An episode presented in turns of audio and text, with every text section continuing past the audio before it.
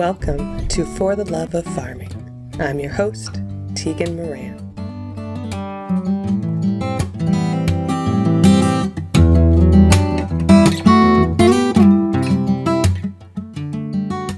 In today's episode, I sit down with Robin and Laura Sage of Redbird Acres, a first generation, pasture based, high welfare livestock farm in Corvallis, Oregon.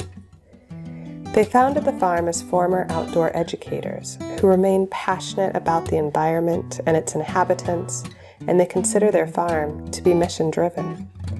They focus on pastured poultry and pork, and their farming practices take a holistic approach that respects and fosters the health of the land, the animals they care for, and the people who eat their food. Their livestock are raised using high welfare, low stress animal husbandry practices, and they utilize a pasture based rotational grazing system. They are animal welfare approved. This episode was recorded on May 27th, 2021.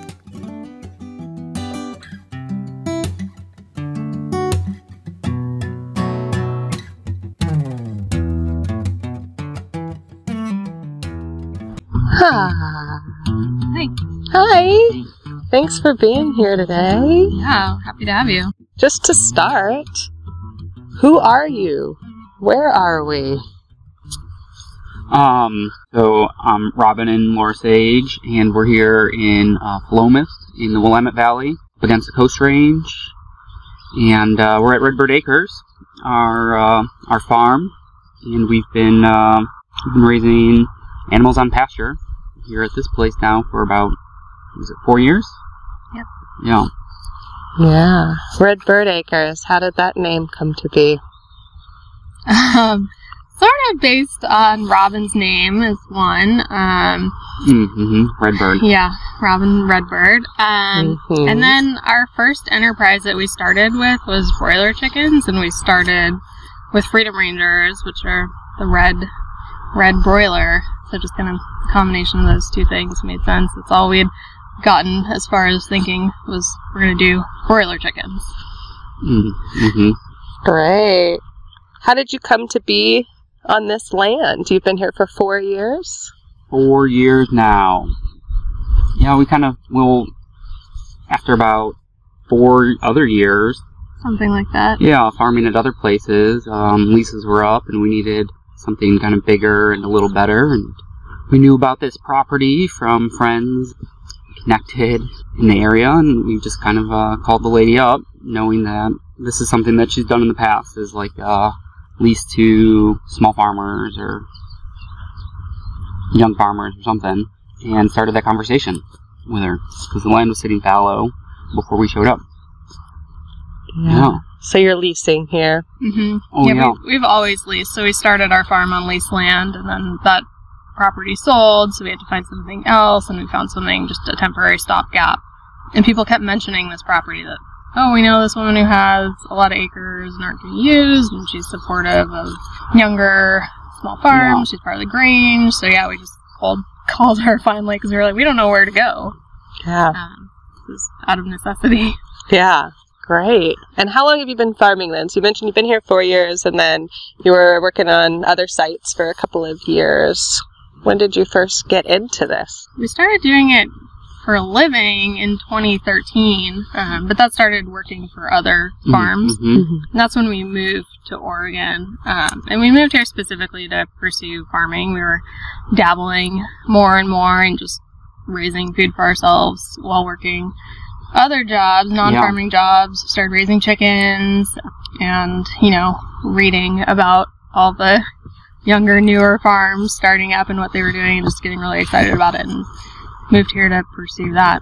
Yeah. Yeah, so about 2012, the winter of 2012. And we worked for a handful of other farms kind of in the area here in Corvallis and Philomath. And, like um, pretty much every livestock operation right in this immediate vicinity Yeah. we could work for. yeah, to get experience and figure things out, or hey, maybe well, this will be a job that we want to, you know, we'll get hired on. It makes sense or whatever, and half of those fell through, and some of them just didn't work out how we were thinking. And we were like, well, we moved up here to uh, to do this, and then we started pretty much 2013 raising chickens um, about 50 a week and processing and trying to sell them fresh at the farmers market.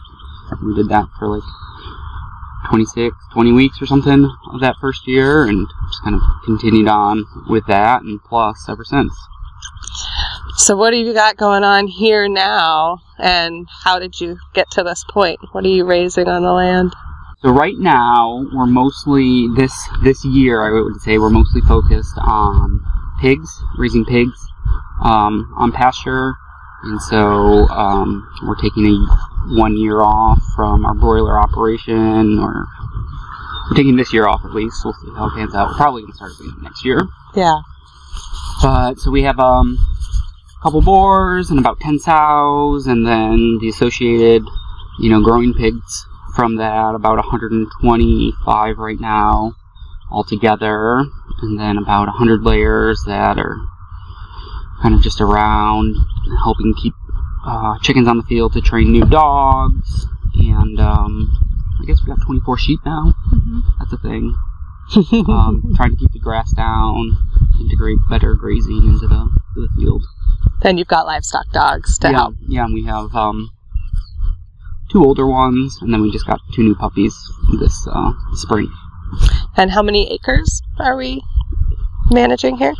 Um, the entire property is right at 100, and we use, I think, close to 85 of it. You know.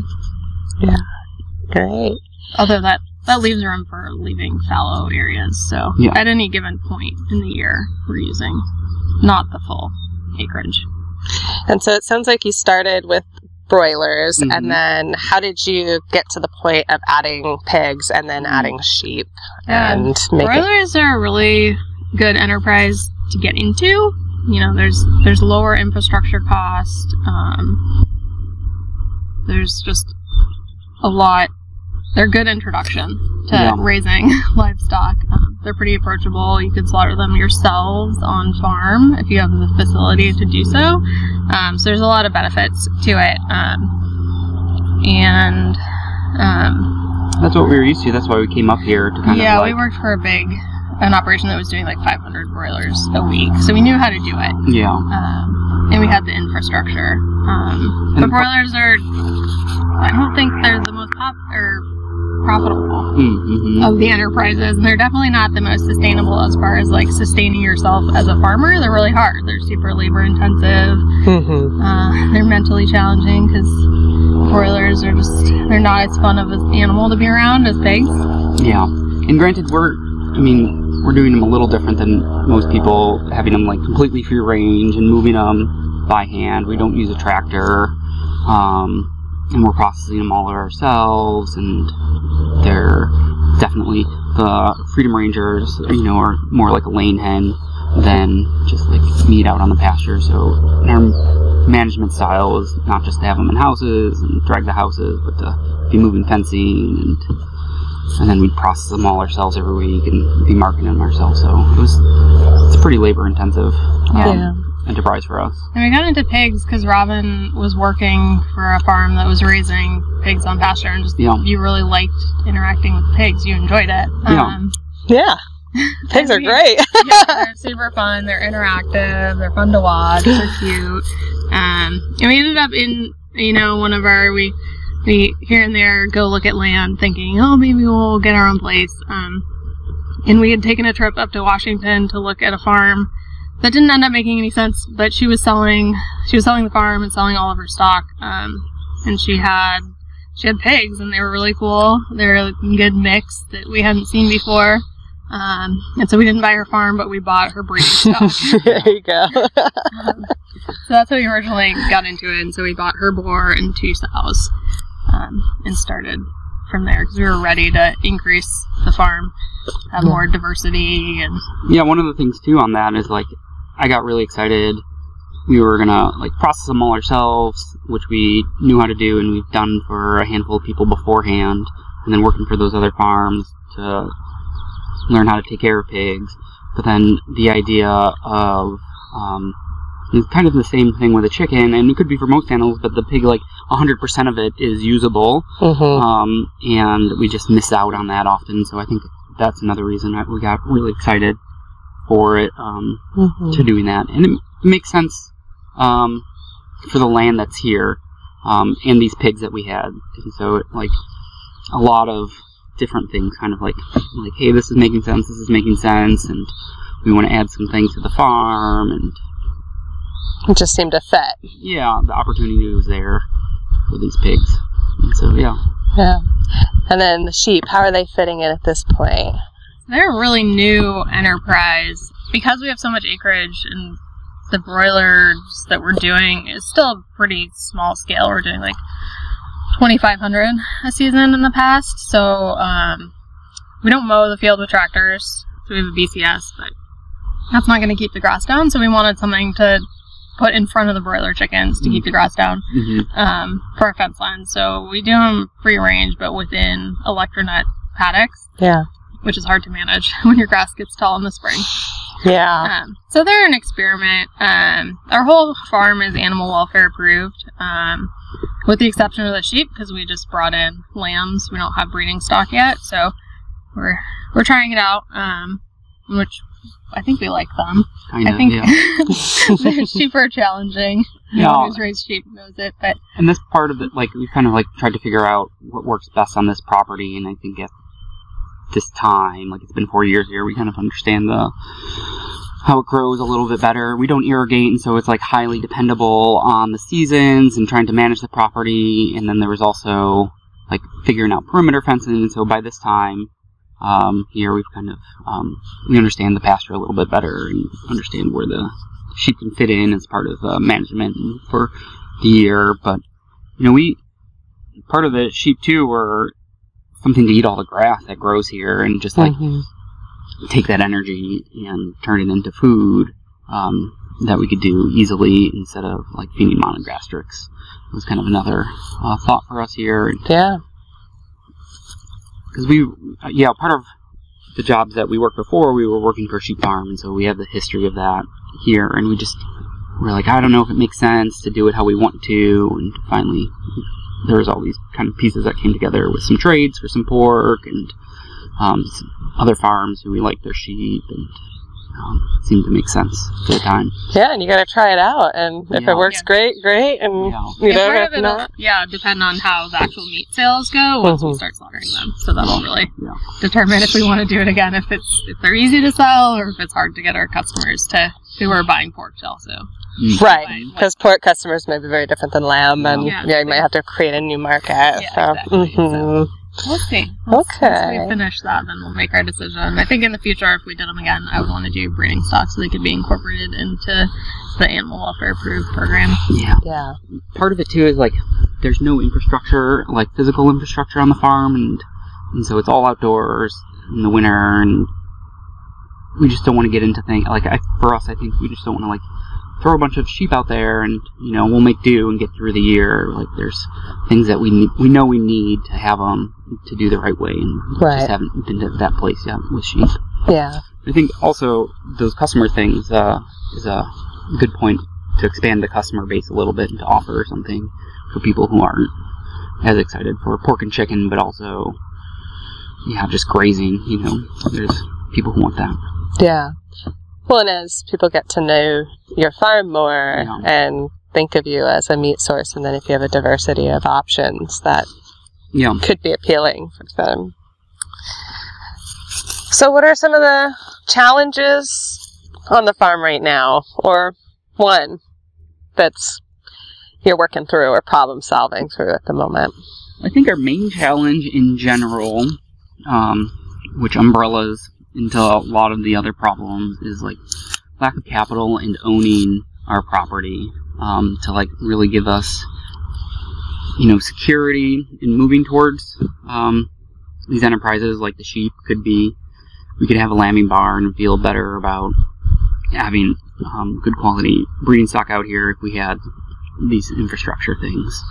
Um, yeah, the the owning land and having that security of just saying like this is our property and um, we're going to move towards this if we want to, or move these things around, and then like we we talked about how we were here, but really, um, so we farm here, and then we kind of live here in a shack, farm shack type thing, and then our processing facility where we've been processing at is at another facility seven um, a little ways away. And so coordinating all these places and we're always in between kind of like three separate places because it's not all on one single farm um, leads to challenges Yeah. Time, money, mm-hmm. resources, bouncing between the locations. It's hard to really commit to permanence and wanting to put in infrastructure in a place that you don't own. So, like, right now, everything we have is mobile. We don't have anything stationary, really. So, we're always, whenever we plan something new, it has to be like, how do we disassemble it? We have to build it so it's bolted together so we can take it apart. It's all has to be thought about of, about moving it, which is just like a hard thing to Right. do in your farming, especially because just just even having animals on the land and improving soil and wanting to put in more trees or do any of that sort of stuff like does that it just doesn't make sense right. Mhm. so there's that whole other level of decision making not just like this is how we want our farm to be let's do it hmm it adds a whole layer of complexity Yeah. It's Yeah. almost like um, you know that that general generational wealth that you see in farms. if you were to come in at, at second or third generation, like we want to put in that stuff that we can see like being better, and we are doing that with fertility of the soil that is going to continue to get better over 10 to 20, 30 years. That we're like hoping, um, you know, that we'll be able to um, use that and it won't just be off into somewhere else or neglected or I mean at worst like turned into subdivisions or something. Right. Because something that's really interesting about this property is literally it, it backs up to the Yeah. urban growth Yeah. boundary. Yeah. So, you know, when we were walking Yeah. and th- th- there's the development at the edge of the property. Yeah. So, Yeah. yeah. yeah, Yeah. so it's interesting when we hear our landlord talking about retiring and how she's going to retire sometimes we're just like you're sitting on your retirement you just have to you sell it that's what you do i mean that's what people do so Yeah. it's a hard thing but you also i mean when you're building a farm from scratch not being multi-generational we don't have the land that we can leverage for equity for getting those large pieces of equipment we're at the stage where there's we could use some of that Yeah. so it makes it hard to acquire those big purchases Yeah, absolutely. So, you know, given that and keeping going, you know, where do you go for support? Where do you go for information? Um, where are you finding resource, resources or the support you need at this point? Hmm. Yeah, I mean, um, I mean, we're just like keep on trucking along. We got a lot of stuff underneath us right now, um, and it seems like, I mean, obviously the internet. Mm-hmm. Um, Other particular sites or you know resources that you refer to? I mean, we always have dreams of doing more and more of our own processing. Mhm. Um, and there's a few farms scattered throughout the U.S. that have like these like operations. Most of them are multi generational, so that's you know it keeps us like reality in check a little bit. Um, so we kind of follow what they're doing and what their process was for Mhm. acquiring some of that infrastructure and mhm. setting up their farm how we kind of wish we could. Um, so yeah, we follow a lot of along with a lot of farms you know, all over Yeah. US and see what they're doing and how we can apply some of those techniques to what we're doing. Mm-hmm. Great. Shifting gears a little bit, what are your favorite tools, or your, I should say, favorite tool? Yeah, pick just one. Laura. I'm gonna lump our livestock guardian dogs Mm-hmm. into that. I mean, feel a little bad calling them a tool, but honestly, like our farm and our broiler operation couldn't exist without them. We got to the point we didn't have them from the get go. Um, we were gonna quit broilers because we're very committed to doing this fully free range, not having them in the tractor style cages. Um, and we were just getting hit too hard by owls at night and rodents. aerial pre- yeah aerial predators and we decided to get a dog as like this is our last our last resort. So we tried Yeah. everything else. Which is what I would say as advice is like if you're getting one of these, make sure you've exhausted all your other options because they are a commitment for training um, Mhm. and getting them up to speed. But um, we have two really reliable adult dogs, and they've just really transformed our operation and made it feasible. Yeah, I mean, outside of I mean the layers, and then we haven't even talked about turkeys, but um, Oh right, yeah. Yeah. Oh, You've yeah, got turkeys turkeys. too. yeah, you know, They're very seasonal, so I forget them when they're yeah, not and they're not even here right now. Um, yeah, I mean, they just bring a balance to um, the ecosystem that we've kind of created out in here. So that's it's, it's nice to have that, you know, kind of. Yeah, they're a top predator, and they do their job of being a top predator in the ecosystem, which is great. So you're gonna second the, the livestock dogs Uh, I'm your just like uh, hype crewing the the livestock guard, guarding dog. I don't know. My um, tools are maybe electricity. That's a great tool to have out here. But right for the fencing. yeah, I Yeah. mean, just like a single line of uh, you know wire, woven wire there with metal in it um, creates order out of things that could just be like chaos, and it's kind of amazing. I love that. Um, it does. Yeah, and you know, it's electricity is like so simple and basic. hmm and so that's but uh, I think of the scythe I really like the scythe and the times I get to use it like the the my brush one especially because this property's all just like full of uh, scotch broom and Yeah. blackberry and there's been so much um, of my time here just um, out there knocking that back either for to put up electric lines for um, paddocks but also just like knocking it down when the roses and the blackberries are on and just watching the pigs like munch away on it is Mm. it's kind of like triple win for me because you know well it's win because i really like watching it all happen but then watching the pigs eat the blackberries and then knowing that i'm going to eat the pork later that the pigs are eating these blackberries and we're removing invasive species it's just kind of like it's all great Yeah, I love it. I love that. And you've you've touched a little bit on you know some of your you know farming philosophy. You've, you've Mhm. touched on the animal welfare and talking about the ecosystem that you've built here, and you know really why you want to have animals on pasture. But can you speak to you know what really guides you? Like what are the values or beliefs or your Mm. farming philosophy that influences how you make decisions and how you run the farm. Yeah, I mean, we got into farming and just like raising our first batch of broilers. and we did 25 for ourselves and for some friends before we moved to Oregon. Was all it was always mission driven, based on we weren't finding the meat that we wanted to eat. We just weren't happy with what was available, so we started. We are like, we'll raise some chickens ourselves, and it just kind of snowballed from there. And we've kept that philosophy of like, we're doing this because we want to raise the best meat possible under the most ethical and environmentally sound methods. Um, so we didn't we didn't start the farm with like a business plan, which slightly to our detriment because I mean it is a business, but hmm being mission driven was always Right. what we were doing, and that has stayed throughout the course. yeah yeah just like creating that good food that um like seems compatible um, with the earth and um, I don't know. It just um, it's definitely changed. I think for me from like when it started, where it was like, oh, we're just like uh, you know, we're going to be raising these chickens because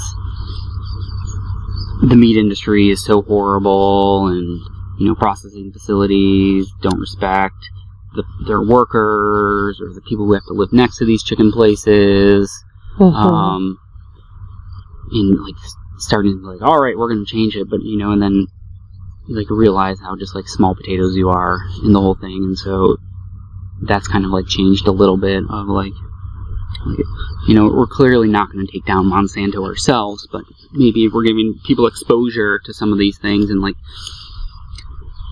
showing that there's um, you know, that meat meat costs more than it should, and there's like definitely a difference, and there's reasons why meat costs what how cheap it is and um, finding out what some of those reasons are as you go Right. um, kind of just like keeps driving you um, for me to do it.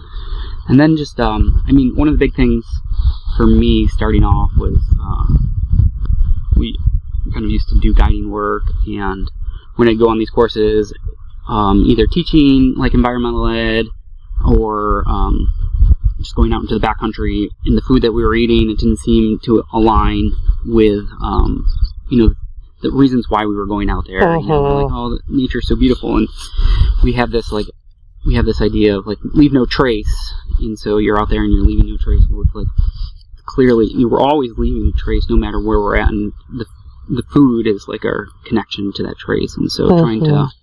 create that trace that we're leaving and have that food to to get us to those like outdoor areas that like really aligns and makes sense um, Yeah. with uh, yeah those why we want to go out and see like the nature and how beautiful it is Right. um, yeah yeah that's kind of half of it Yeah. Connection. Absolutely. Ah, so how do you take care of yourself so that you can keep doing this, both your mental and your physical self, your overall well-being? Yeah, this is hard work, and mm-hmm. So one big thing this year is we're actually not doing any broiler chickens. Um, we did broiler chickens for seven years straight, so we're kind of on a broiler sabbatical, um, which is a, a big deal because it's been like our biggest enterprise. as far as Until- time stuff Yeah, until Yeah. pretty recently. Um, yeah The pigs have kind of surpassed it, but I mean, it really feels. If we have a lot of animals and still do a lot of work, but just not having the broilers feels like a vacation. right. So scaling back when you felt you needed it Yeah, was an important thing to do. hmm Yeah. and there's kind of realizing that we have that control over like all of this and also like a little bit of that that privilege to be like yeah maybe it's not working out and you know what we need to do for our mental well-being is to just like say no to things and just like relax and focus on yourself and be, being able to realize that you can do that. I think for me is like been rewarding so you're not like hitting yourself over the head like oh, I have to work so hard and this and that, and like taking the time to like, well, you know, you really you have all this stuff, and like we don't need it, and we can just like And getting over that we're like disappointing people that want Yeah. those broilers and just being like, it's just how it's gonna be and not try and think about that too much. yeah, They'll want them even more when, when or if you decide to bring them back. Yeah. You know? Yeah, yeah. but yeah, I mean, just like kind of realizing. I mean, we're still, even though we you work so hard, or you're out in the sun, or like people come and tell you that you can get your meat safer at like Safeway or the gas station or something at the farmers market, and you're like, well, clearly we know these things. Um, just taking like a second or two to like realize, like, well, it's, it's pretty good as is, you know. hmm People have it worse, but also like, I mean, we have hard times here, but it's in stride, you know. Yeah, you gotta keep it in perspective, you know, Yeah. even on like the hardest farming days, we're still outside somewhere really beautiful and are ultimately in charge of our Yeah. destinies right now. Own bosses. Yeah. You know, there's not Ron in accounting coming down on me. oh, Ron. Yeah. Yeah, Yeah, yeah. yeah, we got to choose that. I think is, but I mean, You also like to ride your bike. yeah, I mean, You get out and do that kind of there's stuff, like too. trying to take those things and try to enjoy those times off hmm that I have. Um, hmm which you know up until this last year i mean even this last year i haven't we haven't gone away for like more than two nights at a time. And so like it's some of that's just like being aware of the mindset. Like we, I, we came out here to farm and this is like kind of what farming is. It's every day in and out and so Yeah. that's what you want to be doing. And who wants to really be like recreating so much? It's like extra recreation you know not time for that sometimes Yeah, you gotta remind yourself, like, it's Yeah. why we started this in the first place, and this is what we wanted to do. there's a lot of me- there's yeah. some mental gymnastics. yeah I like that mental gymnastics. Well, I think you know, I'm also hearing, you know, just practicing gratitude. You know, like being, you know, coming to that place of being like, okay, this is where we want to be, and this is And in the grand scheme of it, I mean, even so, our farm has been since 2013. That's like pretty new in the grand scheme, so we're still Mhm. figuring it out. Hopefully, in another seven years, we won't be as tied to the farm. Yeah. Um, But that's yeah. It's kind of like it's a process. that mental gymnastics. I think is a, a good way to explain it because like.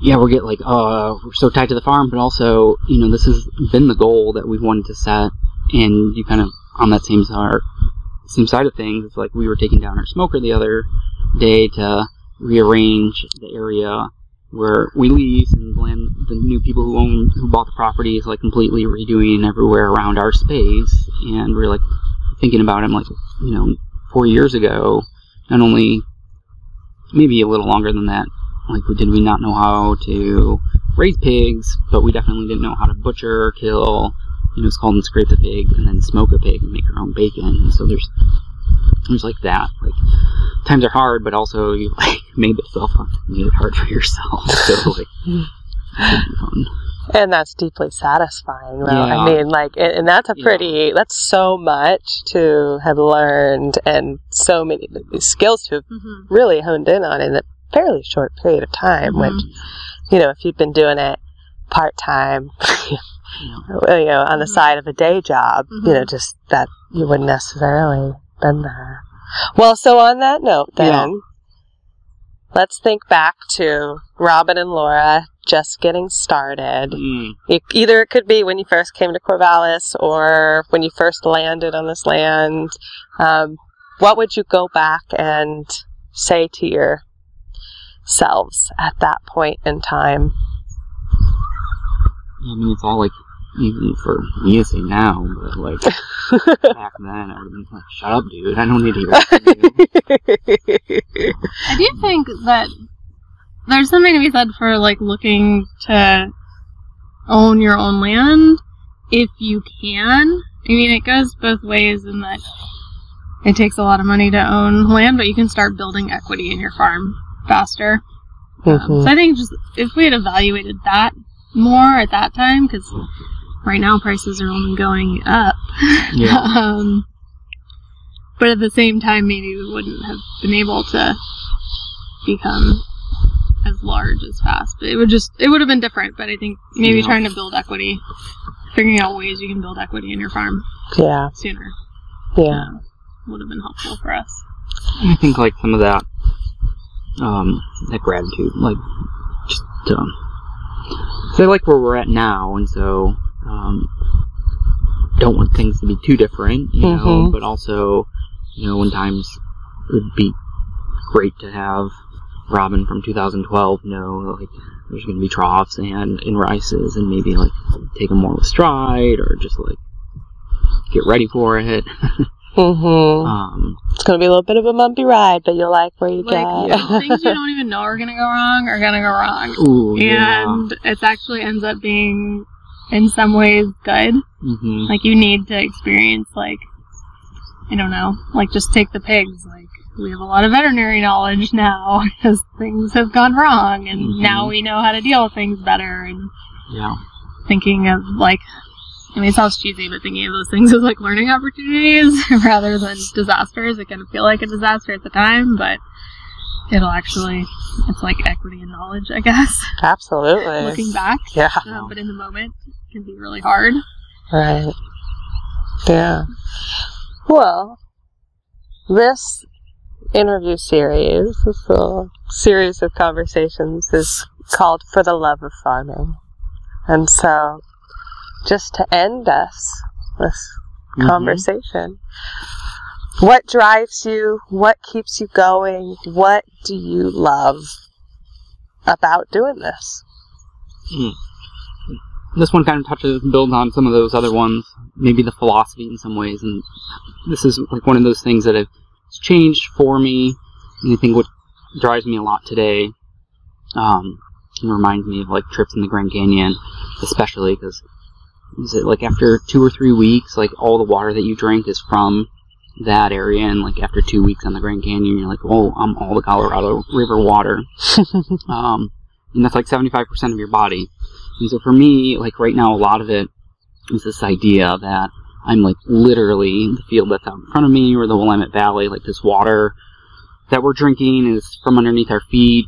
The peas and the radish and the pumpkin that we're feeding our pigs is like from the Willamette Valley, like right around the farm. And the pigs are eating the grass and the rose hips, and then we're eating. So it's like we're like literally eating all this stuff, and it's like with ourselves, and it's like excellent pork, and I just love eating it and um, eating the food that we're making, um, and then being able to travel around here um, and finding those spots that make sense and fun bike rides. It's like, yeah, I mean, right now it's driving me, and especially just like really making super tasty pork.